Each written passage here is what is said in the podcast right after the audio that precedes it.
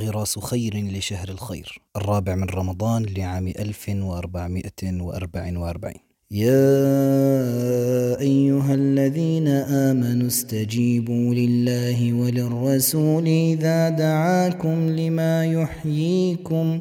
في رمضان سترى صراع الحق والباطل وسترى كيف يجهز الباطل جنده ويحشد قواته ويتربص بالناس حيث كانوا فيجعجع في الإعلام ويرفع الأصوات ويحدث الجلب. وربما يقع الكثير من الأبرياء ضحية هذا الموج لأن الناس عادة تنبهر بالمنظر وتتغافل عن الجوهر في رمضان سيقنعك بعض المتقولين على الدين أنه شهر الاجتماعات والصالات والسهرات وأنه يكفيك صيام يومك لتنال الحسنات. قد تأخذك هذه الدعوات ولكن تذكر يا صاح ما هي إلا أياما معدودات. فإما أن تكون فيها من الفائزين الناجين أو من الخاسرين الهالكين. فإذا تكالبت عليك نفسك وهذا الركب من حولك فعد بذاكرتك لقوله صلى الله عليه وسلم لصحابته الأنصار الكرام مواسيا معاتبا ألا ترضون أن يذهب الناس بالشاة والبعير وتذهبون أنتم برسول الله في رحالكم؟ حدث نفسك بها مؤنبا إياها على تقصيرك في اتباع سنته. وتخيل رسول الله يقول لك مثلها وقل بملء جوارحك بلى والله أرضى أرضى أن أخسر الدنيا كلها في سبيل الاقتداء به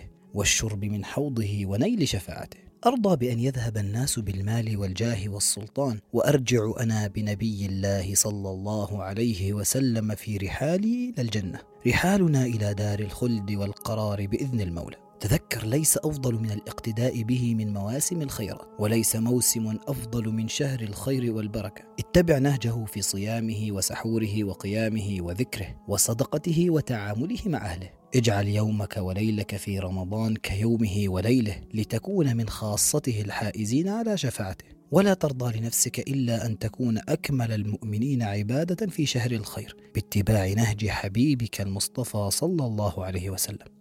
اللهم أحينا على سنته وتوفنا على ملته واحشرنا في زمرته وأوردنا حوضه وارزقنا مرافقته في فردوسك الأعلى.